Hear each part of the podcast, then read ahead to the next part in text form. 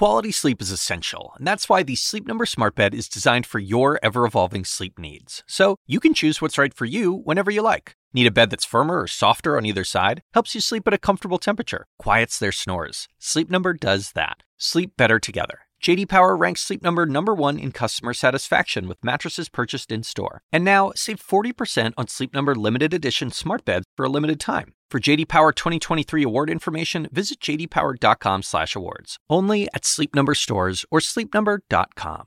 Thank you, my friend. I am Chris Cuomo, and welcome to Primetime. It is Inauguration Eve.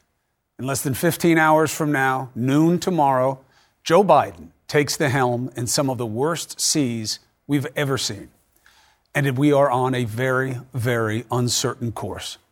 It's no small irony that America crossed the four hundred thousand coronavirus death mark on the final full day in office for a president whose legacy will be a litany of pain and loss and hatred. And while that disgraced man is no one to follow, he did start his term with a pledge that he has now made a priority for Joe Biden. This American carnage stops right here and stops right now. Now, Trump meant the opposite. And look at the tally. four hundred thousand, more than that, dead. A pandemic he told you was going to disappear like a miracle. That is American carnage. A vaccine that no one really planned to distribute well. That could create carnage. A deadly insurrection he inspired to attack Congress. Terrorists that he told he loved. That is American carnage. And yes, racists, hateful hordes all over this country feeling empowered like they haven't for a generation to act on their invective. That is carnage. And Trump and the enablers who remain, all of you own it. You who ignored, echoed, and empowered this menace, you should see the fruits of your faithless oath to this country. Look at what you've done. Military needed to secure the democracy from other Americans enraged by you. No longer can America boast a peaceful transfer of power. Hawley, Cruz, McConnell, McCarthy, let these names ring in infamy just like the day they brought to rest on January sixth. The day, the day they stood up, other than McConnell, but he's done plenty to make things worse. The rest of you stood up to lie about an election in Congress even after an insurrection.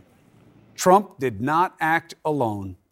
You took us here, and we will never forget.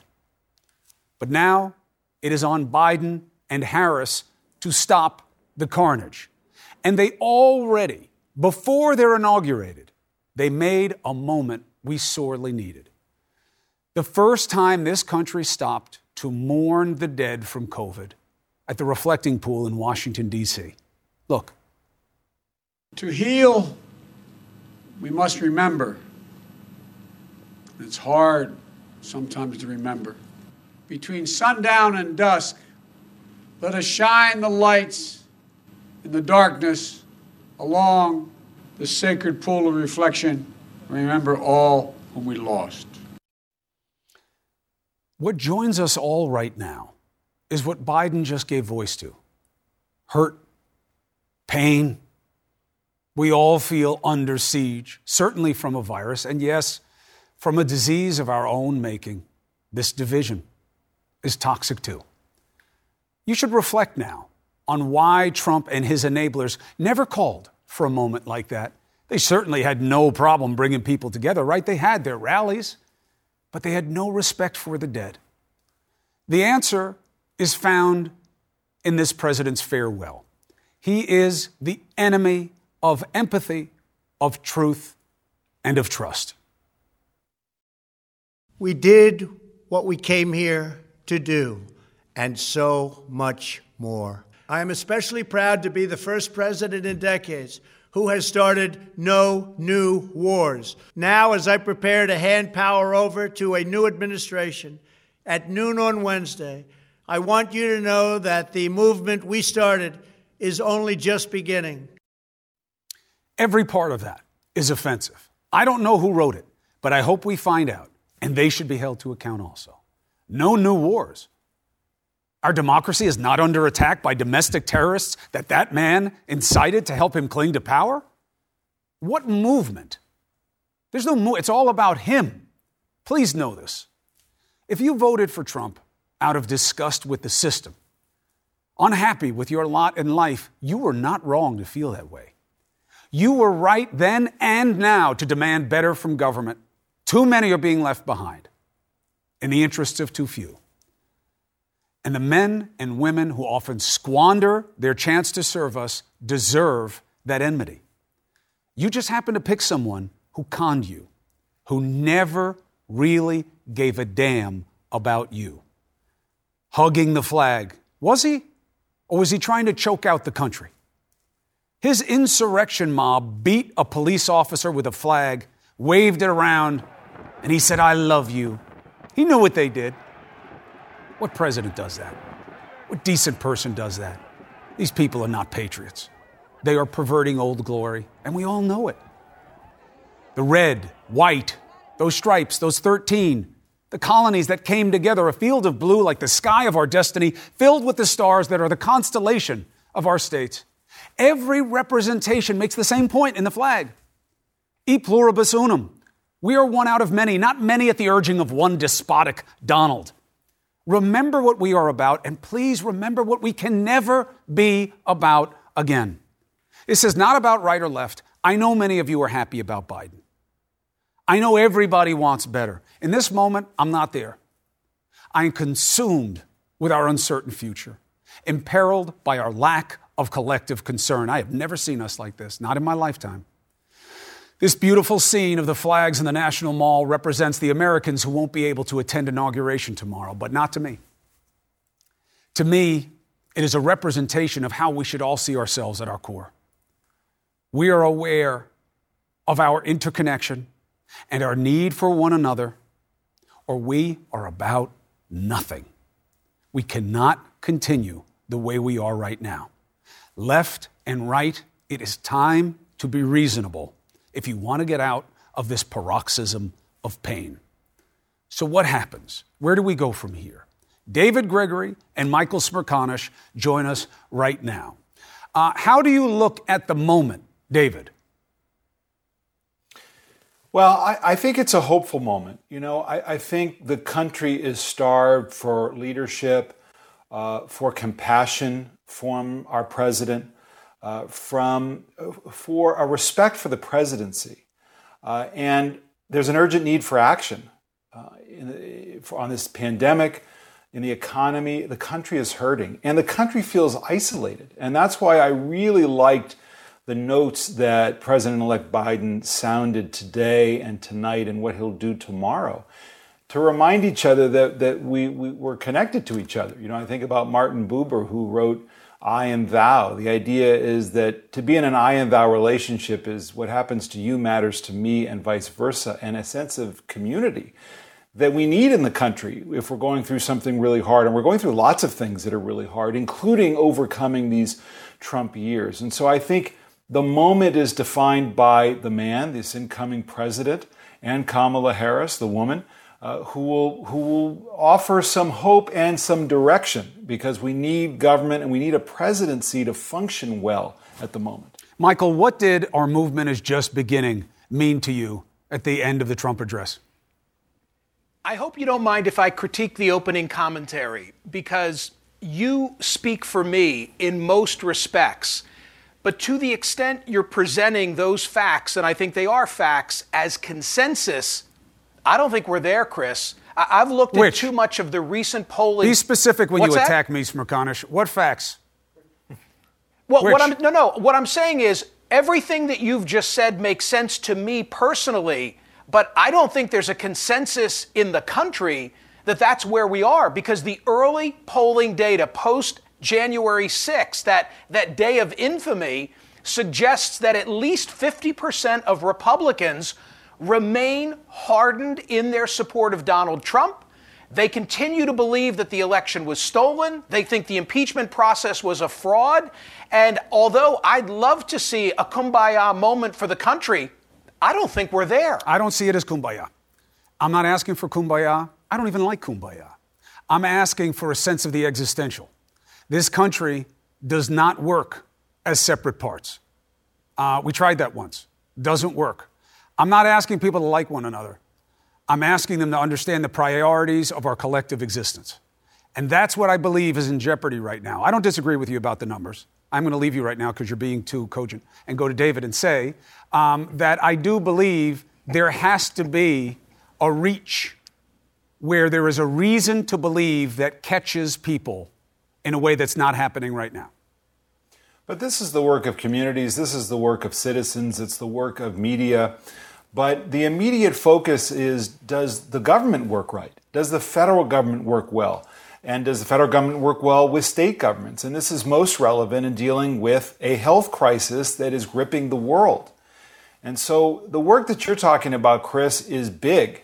It's important. It may take a long time. But we know that government, politics, and media play a big role in that. And with a new president, this kind of reset, it gives um, the country an opportunity to look to the presidency, a figure who has great sway over the public, uh, and see some difference and see a new beginning. Um, that matters. We need that. We're in a new year. People would like to turn a page in twenty twenty-one and leave twenty twenty behind.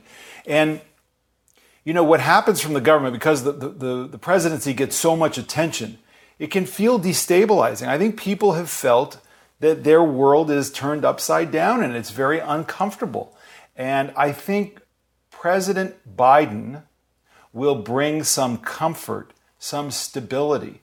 It doesn't mean he's going to get his legislation all passed, but I think he's going to represent that in the presidency. And I think that matters. Whether you're for him or against him, I think a common decency and stability matters. Last word to you, Michael.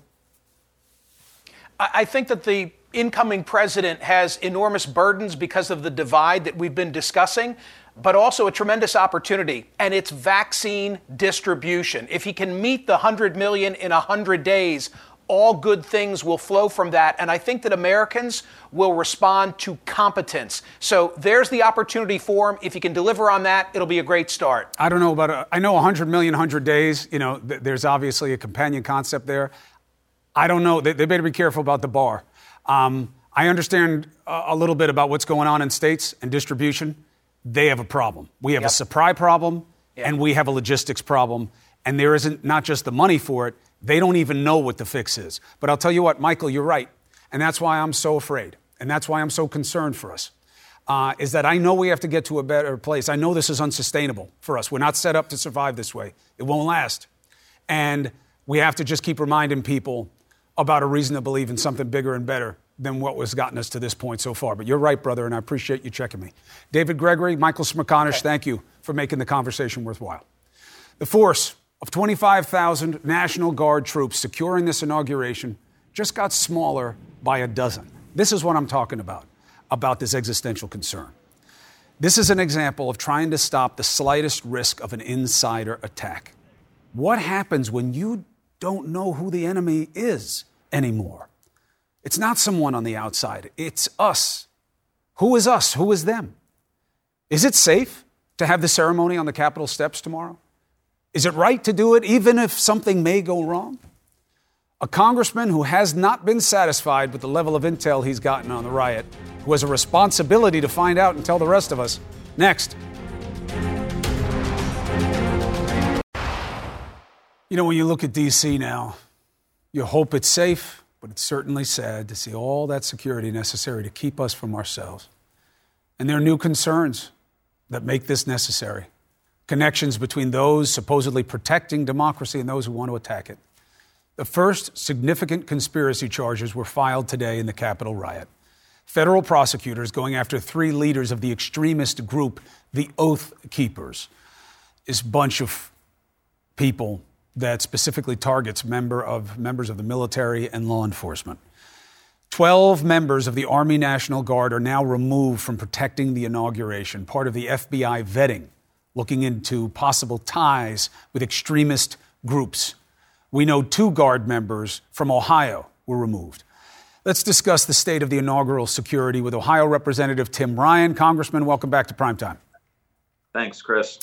Uh, let's go macro, micro. On the macro, uh, where's your head in terms of the level of compliance with your questions and the level of openness? Are you getting confidence? Or are you losing confidence that people want to answer your questions?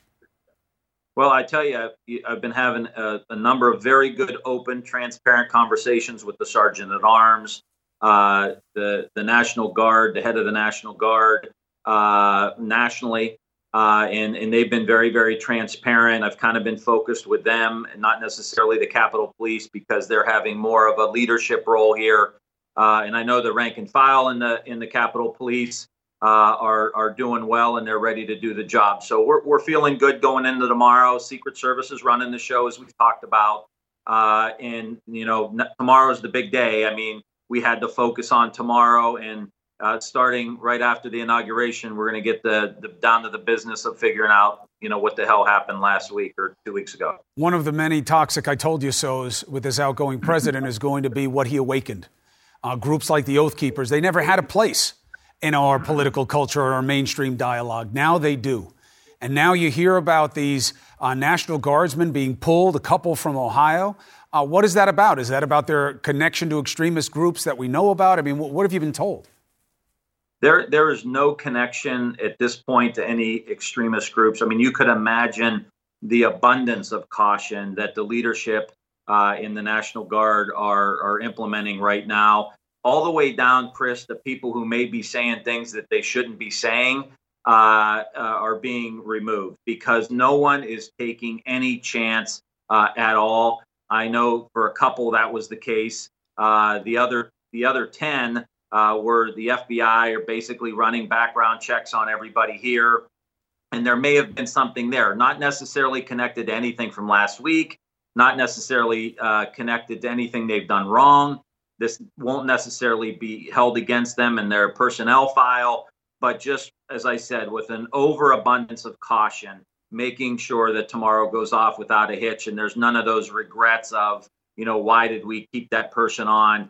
If you are even, you know, sniffing any kind of even saying something wrong, you're going to be removed. And that's what the National Guard's doing, and they should be commended for it because uh, the vast majority of the National Guardsmen are very patriotic, here to do their job, and they're, they're taking this mission, this activation very, very seriously. I want to ask you something I have never asked a member of Congress before, because uh, I've never had a basis. I keep hearing that there are people on the Democratic side who aren't going to show up. They're afraid. It has nothing to do with Biden. Uh, they're afraid of their own safety. Uh, and that you've been dealing with heat from your own family. Uh, how real are the fears among your colleagues, and what did you tell your family about why you think you need to go?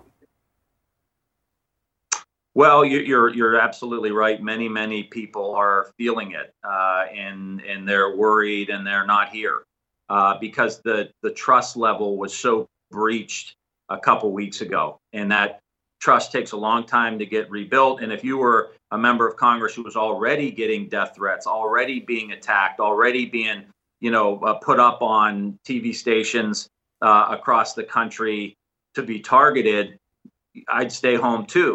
And I, I basically, you know, told my wife and my family, like, you know, this is going to be safe and we need to be there. And, and I'm asking all these National Guardsmen to stand up. I'm asking the Capitol Police to stand up. You know, their life has been a lot more miserable than mine in the last few weeks. They're working twelve hour shifts on the heels of that insurrection. Uh, the least I can do as the chair of the committee that funds them is to be here to support them. And so I wasn't, you know, I thought a lot about it because I've got a young family too. And, uh, but I think it's appropriate that that I'm here to support the men and women who are helping make this happen. I appreciate uh, where those words come from. But can you think of any other time where you have been less certain of the stability of this society in your lifetime than right now? No. forty, forty-seven and a half years old. And, uh, you know, it's sad. I mean, I just I think the whole country has moved. I think I've been aligned with that uh, emotional movement from being really, really, really angry, really pissed off, um, really frustrated, to really a level of sadness now. This, this is sad, Chris. I, I interned up here uh, as a young person in college. Um, I've been a congressman now for, I'm going into my nineteenth, in my nineteenth year. And it was sad to walk around last week and, and today and see the National Guard everywhere, to see the fencing with the razor wire and the big military vehicles. Uh, it's just, it, it's sad that, that our country has gotten to this point. I, th- I think fortunately we have the right person to help us get through this.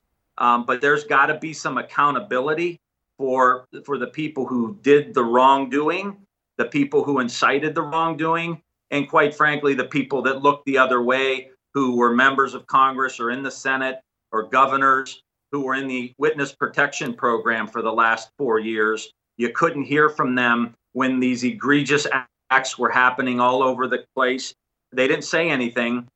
And then it, it came to a head two weeks ago. There needs to be some accountability. And I'm not saying we need to shame anybody, because that doesn't end up getting you anywhere, but they got to take some responsibility so that we can move on, knowing that this is not going to happen again in our country. We have young kids, and this is not what we want to leave them. They're going to ask us, you were in Congress, Dad, for twenty years, you know, what the hell did you do?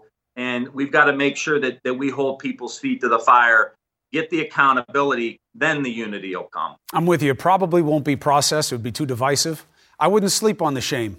I hear you about anger. I had a coach who always told me that, you know, anger doesn't have to be bad. It can be an emotional passion uh, for positive purpose as well. But what we're dealing with here is hurt. And these people, it's going to come down to you guys. You're going to have to call out your own members when they try to be about something that they ignored the last four years, and they try to create a new standard um, and a new ethic about what they're about in service. That's where the line has to be drawn, because as the president-elect was saying to us today, Tim, um, you know, to heal, you got to remember. And we can never forget yeah. how we got here, or it makes us vulnerable to it again. Tim Ryan, be safe. I'll be looking for you, and I'll be looking out for you. Congressman, be well. Appreciate it, Chris. Thank you. All right. Trump's gone tomorrow. What about all the the crap that he has brought to bear? The conspiracy theories, the extremists that he's empowered, all the toxicity, all the rage, that remains. The people who enabled him, the echoes, those who were complicit in his illicit acts, they remain. How do we get to a better place? A much wiser mind to answer a question I can only ask. Tom Friedman, next.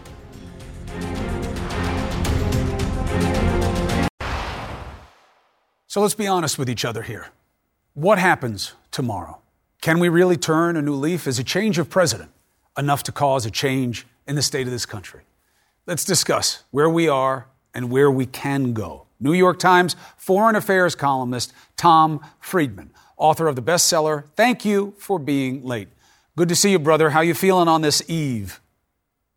Um. Good to be with you, Chris. And I, I'm I'm feeling hopeful. Um, I watched um, President-elect Biden and um, uh, you know Vice President-elect Harris um, give that uh, address today in Washington. Um, uh, there was something beautiful about it, um, and uh, it just reminds you what happens when you turn the noise machine down uh, and you get two people, uh, two decent people. We're just trying to figure it out, um, and to lead by bringing people together and not by dividing and enraging. So I'm, I'm, I'm feeling hopeful. I, I know it's going to be a long slog, though, Chris. Um, I really draw on the experience now these days of of um, the whole war uh, against you know Muslim extremism after nine eleven, and I'll tell you the biggest thing I learned from that: um, that you need a war of ideas, and it's got to come from within. So what do I mean by that? I was actually in Israel on nine eleven. And I sat down with Israeli experts after that. I asked them, what, what have you learned most about suicide bombers? And they said, what we really learned is that, you know, we can catch one, we can catch another, but the third will get through unless the village says no. That is, if the wider community says, no, that's actually not martyrdom, that's murder, that's when it starts to change. And what we need here, what, what Donald Trump brought us, Chris, what's so unusual about his presidency, is that he gave permission for some of the ugliest voices and ugliest trends and ugliest thoughts in our society to come out, to feel comfortable. And it all came to a climax in the Capitol. We need to take that permission away. Well, just Trump leaving will be the beginning of that. But the ecosystem, the Fox News permission uh, givers, the whole ecosystem has to say, this is off, this is wrong, you are not Proud Boys, you're dumb boys. It has to come from within the right, and that's what we all have to be calling for as journalists, as politicians, and Chris, as business leaders. The American business community has got to tell every one of these shows, if you are promoting a big lie, we are taking the money away. That's what a war of ideas is all about. How do you distinguish between the ugly, who we need to ignore and disempower, and the rest of the seventy-four million that voted for Trump? Because as you well know, uh, over on state news and all the fringe outlets, they're playing two songs right now already. One, immigration, immigration, Biden's letting them all in. Here they come. Here are the marauding hordes, the brown menace. And they hate all of you. They think you're all bigots. Now, one of those we've dealt with before. The other one is very powerful. How do you deal with people feeling that they've been made an enemy? You know, Chris, there's no question that if you listen to the voices of some of those people up in the Capitol on January sixth, for them, ninety percent of this is about race, and the other ten percent is about race, okay? Um, uh, these are people who are simply resistant to the fact that we are in the process of moving Uh, from a white majority, Christian-dominated country to a min- minority m- majority country. And some of them are not going to be uh, redeemable. Uh, they're, they're, we're just going to have to wait for them to be reconciled. But there's a whole other group of people there, Chris. Um, people who are on the wrong side of the divide. You know, Ray Dalio has written about this from Bridgewater. You know, forty percent of, it, of America has actually done pretty well since nineteen eighty. sixty percent of America hasn't had a raise. That's just not on. We mm-hmm. can't sustain that. For those people, the country's not working. The other huge factor here, Chris, and you saw it in the in the elect, in the electoral map. In every one of these states, what do we see? Urban centers blue, the whole rest of the state red. Uh, and somehow Biden, and I think he's well positioned to do this, he's got to go out there to these rural areas, listen to these people. I, you know, to me, you. But then can't he gets attacked, with, uh, Tom. He gets attacked by the left, who says land doesn't vote. And why would you go and cater to the minority who just cottoned to one of the worst presidents in history, if not the worst? Worry about us. We put you in office. Well, I, I don't think it has to be either or. Uh, by the way, when you bring rural broadband to rural, when you bring broadband to rural America, you also create enormous opportunities mm-hmm. for urban dwellers who actually want to live in, in rural, comfortable places and get out of cities. This is a positive-sum game. But Democrats don't want to go through another election where the entire rural part of America is red. And it's not that, you know, they're deliberately ignoring these parts of the country. Trump didn't do anything for them during the last four years. But this, to me, is a huge opportunity for Biden. What's the best uh, to, thing we have going for us, Tom? What's the best thing we have going for us? I'll tell you what the best thing is we have going for us, Chris, and that's Georgia. What do I mean by that? You know, look, look at what Kelly Loeffler and Perdue ran on. They ran on two things. One, Warnock and Ossoff are radical socialists, Marxists. And the other is elect us and we'll guarantee gridlock. We'll guarantee gridlock. And what happened? A, ma- a majority of Georgians, albeit slim, um, basically said, we don't think they're radical socialists. We've actually been listening to Joe Biden. And you know what? We can't afford any more gridlock. And yes, there was a lot of African-American votes there, no doubt. But I'm telling you, there were white votes and there were white Republican votes there. People want to get moving again. They do not want four more years of gridlock. They want to know that it's going to be fair. Uh, they want to know that their voices are going to be heard. And in Joe Biden, we are so lucky, Chris. At a time when the country is full of hate, we have a president who is impossible to hate. And we have a man who says, you know, I don't have to make myself the center of the story all the time. I'm ready to step back. I'm ready to let others be big and lead. And so I, I, I'm I'm not crazy. I'm not. I, I know this is going to be hard. It's going to be a hard slog. But I think getting Donald Trump with his megaphone out of our ear, we don't realize how much he has warped the conversation in this country. And I, I just think if Biden has half a chance, um, there's a lot of people who want him to succeed and not, they, they weren't just the ones who voted for him. You know, you got two generations um, working on three of fans in my family. My father was a big fan, and he would always read what you wrote and see the reasonableness in it. And he would say, uh, in situations like this, stay away from whatever's easy. Um, everything that matters in life is hard. Everything that matters that you want, every virtue, is hard to attain and maintain. Tom Friedman, thank you for helping us understand our virtues and how to get away from the vices. I'll be talking Thanks. to you soon. Really appreciate you. Brother, thank you and good luck. The Trumps and the Bidens are sleeping across the street from one another tonight in the White House and Blair House. But because Trump is so small, so insecure, they'll never meet as outgoing and incoming presidents traditionally do. How? How is that supposed to signal anything but more malice in this country? Jim Acosta's had a front row seat to the Trump phenomenon for four years now. What a ride. What did he learn? Next. The vexing question for us. What comes next for Trump? One idea that the president himself is at least talking about is starting his own political party. Let's get the latest with C N N's chief White House correspondent, Jim Acosta. Jim, good to see you. Great work. Good to see you. And what Thank are you, you hearing about this? Yeah, we confirmed with a, a senior Trump advisor earlier this evening that, yes, the president has been talking about this with aides in recent days. But I will tell you, Chris, talking to other advisors about this, uh, this is almost, uh, you know, exploding on the launch pad. Uh, there are advisors who are describing this as a stupid idea, a lame idea. Uh, essentially, Chris, what this is, is this is uh, the president flailing in his last moments, uh, you know, Uh, in office, and he's he's trying to grasp at something on the way out. If if he can't cheat his way into a second term, uh, he's going to delude himself with the thought that he can start a new political party. But I mean, as you know, the polls, including C N N's uh, latest poll, shows he's at his lowest approval rating of his entire presidency, somewhere in the neighborhood of thirty-four percent. Uh, you can't use that as a foundation to start a new political party. That's just not happening. What do you think happens next for us, not just him? Well, I, th- you know, uh, this this is a crisis for this country. There's there's no question about it. Trump may leave the scene, but Trumpism is not leaving the scene. Uh, I, I think what we saw on January sixth is is something that we're going to be left with uh, for for some period of time. I mean, uh, Donald Trump is going to go down as not a commander in chief, but a confederate in chief. He divided this country in ways that you and I have never seen in our lifetime. Uh, he pitted people against one another, called uh, folks like us the enemy of the people.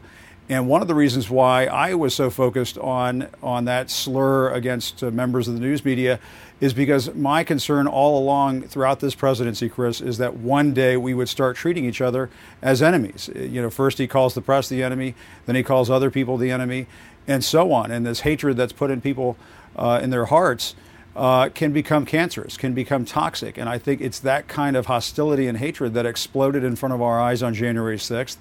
And we're now left with it. And we have to figure out a way as a country uh, to to bind up the nation's wounds. Uh, you know, the, you know, look to our better angels, as uh, Abraham Lincoln and, our, and other presidents have uh, called us to do in the past. But no question about it, this is a president who leaves, um, you know, a, a chasm, a, a you know, just a a massive canyon of of hostility and division and hatred. And it's just not something we're going to be able to heal right away. But we all have to work at it. We all have to work together as a team. We're not going to be able to defeat COVID as a divided country with Trump supporters not wanting to wear masks and so on. That's just not going to work.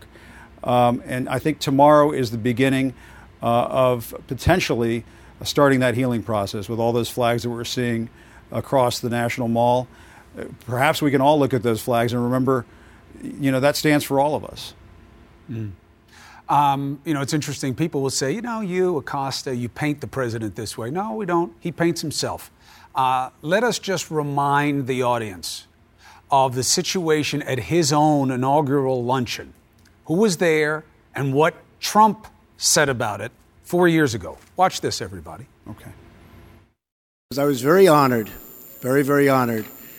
When I heard that President Bill Clinton and Secretary Hillary Clinton was coming today, and I think it's appropriate to say, and I'd like you to stand up. I'd like you to stand up. And honestly, there's nothing more I can say because I have a lot of respect for those two people. So thank you all for being here. And the point is, he knows better.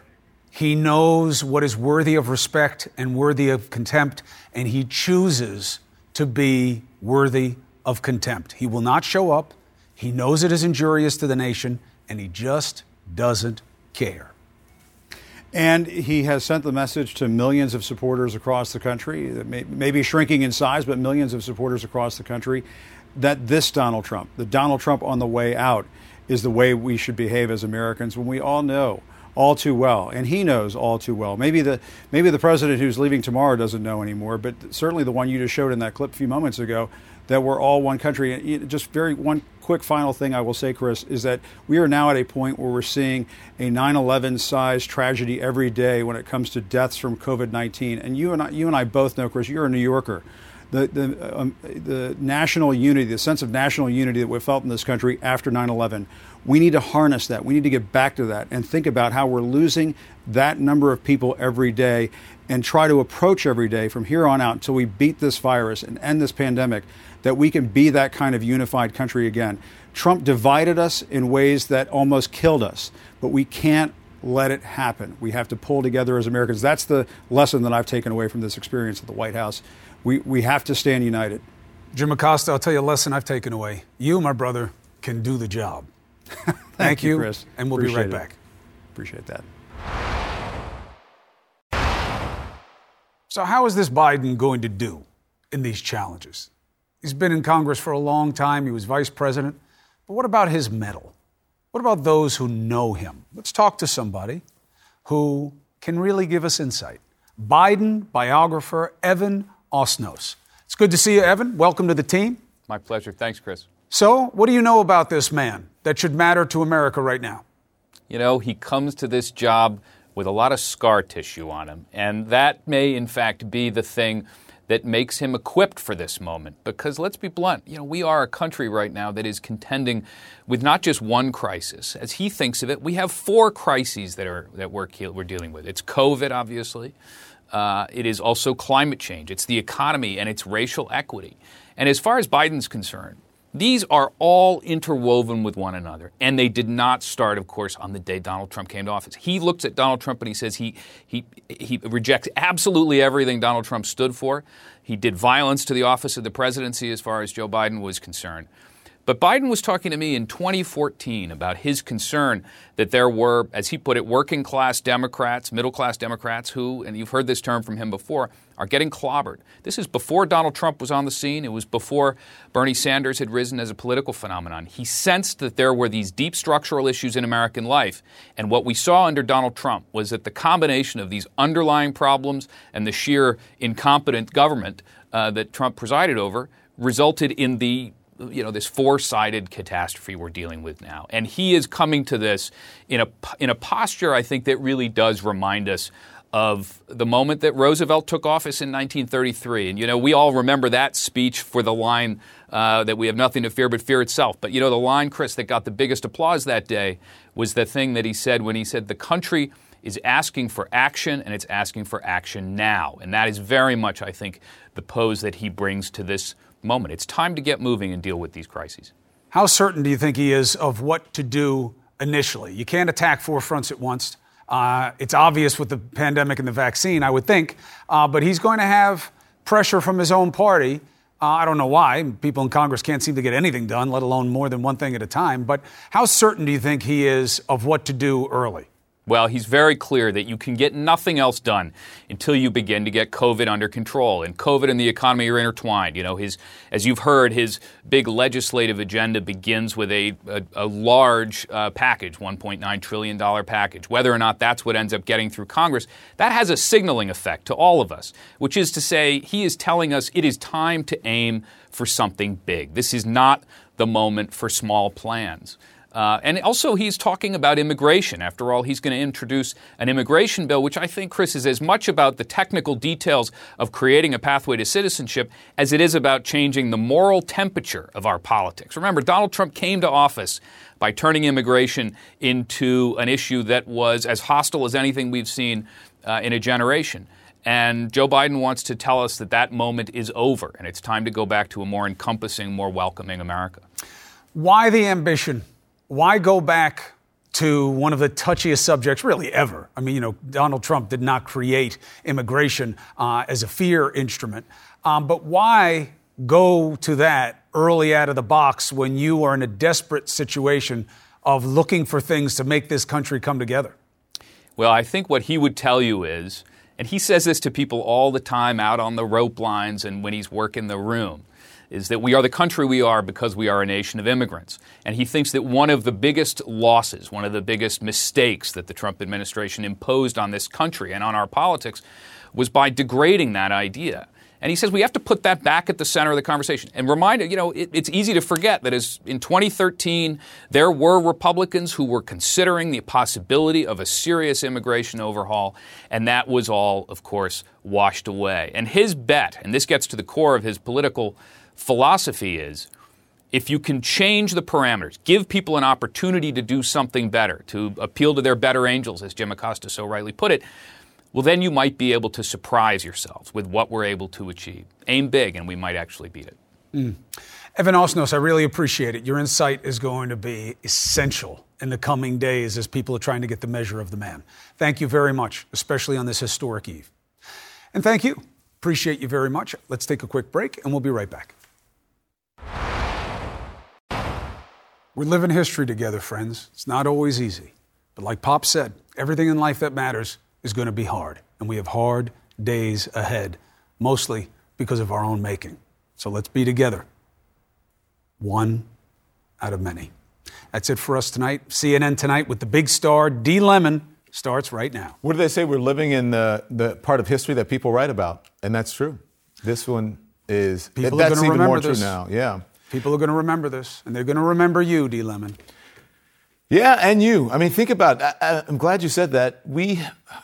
How you feeling? It's been a, we've aged ten years. Yes, not you. And the country. But no. You do things so that and, you don't look as much as you've aged. Yeah, like hair and makeup uh, and lighting. um, yeah, but think about it. For the last, it's been a tough five years since that escalator ride. And, you know, I don't. I, it's been a lot tougher on Americans during the pandemic, but I'm just putting things into perspective. Ever since then, our lives have been turned upside down. We've done longer extended hours. I've never worked so many hours just anchoring. I mean, I worked, I used to go out in the field and all those things. But just anchoring shows, I was supposed to do one hour. And then I've been doing two hours and sometimes three or four and um, working the weekends and, you know, getting um, called enemy of the people and people yelling at us, all kinds of things that we've had to deal with over the past five years. So I don't want to say right now that our long national nightmare is over because we have to see what happens in the coming days and coming weeks and months. But we shall see. It's definitely um, the ending of an era, I believe, but we have to see how it turns out. Is it a beginning? Is it an end? Uh, I'm unsure, mostly because the people who banked on Trump didn't get anything out of it other than anger and fear. Not even the wall. Not even and the signature promise. So their pain is still there. Uh, yeah. Now, people who have problems uh, with ignorance and animus about others, I don't know what we can do about that. Uh, that's what your book is about. Yeah. But... Uh, the people who have a hard life are going to have a hard life for some time to come. So mm-hmm. I don't think anything's over, especially not with what I've seen with Biden, not even in office yet. The tabloids from the fringe right already trying to demonize him with immigration. Hawley standing up today and stopping uh, the quick appointment of a Homeland Security Secretary in this kind of environment yeah. over nothing. The indications are bad, and nobody no. stood up, not even McConnell, and told Hawley to sit down. And it's find not over nothing, reason. Chris. It's over political expedience. It's over selfishness. Nothing, it's over nothing power. Of merit. Yes, nothing of merit. So you're, you're absolutely right about that. But history will be the judge. We've said that. Uh, and, you know, when people get fed up, you know what they do? They rise up and they go to the polls and they vote people out, which is what they did with this administration. People had had enough. Yes, seventy-two, seventy-three million. I know it gets, you know, rounded up to seventy-four, but it's not. Get they, they voted for this president, but eighty-one million voted against this president and for the incoming uh, administration. And I got to tell you, what a what a marked difference. Yesterday on my show, listening to Obama's farewell final speech and then comparing that to Trump's today, it's like, and then, you know, watching Joe Biden today, being a human being, showing empathy, being emotional, talking about the four hundred thousand people who died, paying tribute uh, to those people, honoring the people who have died and the people who have, tra- who have kept America on track for the last year, but even the last four years, because in spite of, I always get in spite and despite uh, mixed up, but in spite of all of the craziness, all of the lack of leadership, all of the lying, all the vitriol that came out of this White House and the people who support this president, America is still on track. And the people who have been running this country and keeping this country going um, are still here for this country. Many of them did die during the pandemic, but enough are still around where they said, I've had enough. And tomorrow, I think this American carnage will be over. I can say that. I like the way you're thinking. I like the way you're thinking. I'll see you at midnight. How about that, Chris? You're going to kick off our... I mean, it's, it started with us and all the interviews. Remember... I think, I think, I'm pretty sure I was the first person to look him in the eye. And you remember that interview? And I said, are you racist? And he's like, I am the least racist person that you ever would, would that you're not saying that you're not racist. You're just saying you're the least one. And now look where we end with him with a racist insurrection on the Capitol. It all comes full circle. So well, we'll, I'm happy to be on tonight. I'm happy to be a part of history. And, and then we'll be here I, tomorrow doing our thing that people love to watch. I can't believe it. We get, hopefully, we here's my hope. And yeah. Newsmen never ask for this. Yes, sir. I hope you and I tomorrow from midnight to five in the morning Eastern have a very uneventful night. Amen. I'll see you later. And guess what? I love you, D. Lemon. I know it. I love you more. I'll see you soon. All I'll right. see you at midnight. Okay? Yes. Quality sleep is essential, and that's why the Sleep Number Smart Bed is designed for your ever-evolving sleep needs. So you can choose what's right for you whenever you like. Need a bed that's firmer or softer on either side? Helps you sleep at a comfortable temperature. Quiets their snores. Sleep Number does that. Sleep better together. J D. Power ranks Sleep Number number one in customer satisfaction with mattresses purchased in-store. And now, save forty percent on Sleep Number limited edition smart beds for a limited time. For J D. Power twenty twenty-three award information, visit j d power dot com slash awards. Only at Sleep Number stores or sleep number dot com. Now streaming exclusively on Max, a new C N N flash doc about the album that has Nashville talking, Call Me Country, Beyonce and Nashville's Renaissance. Watch it at max dot com slash call me country. Max subscription required.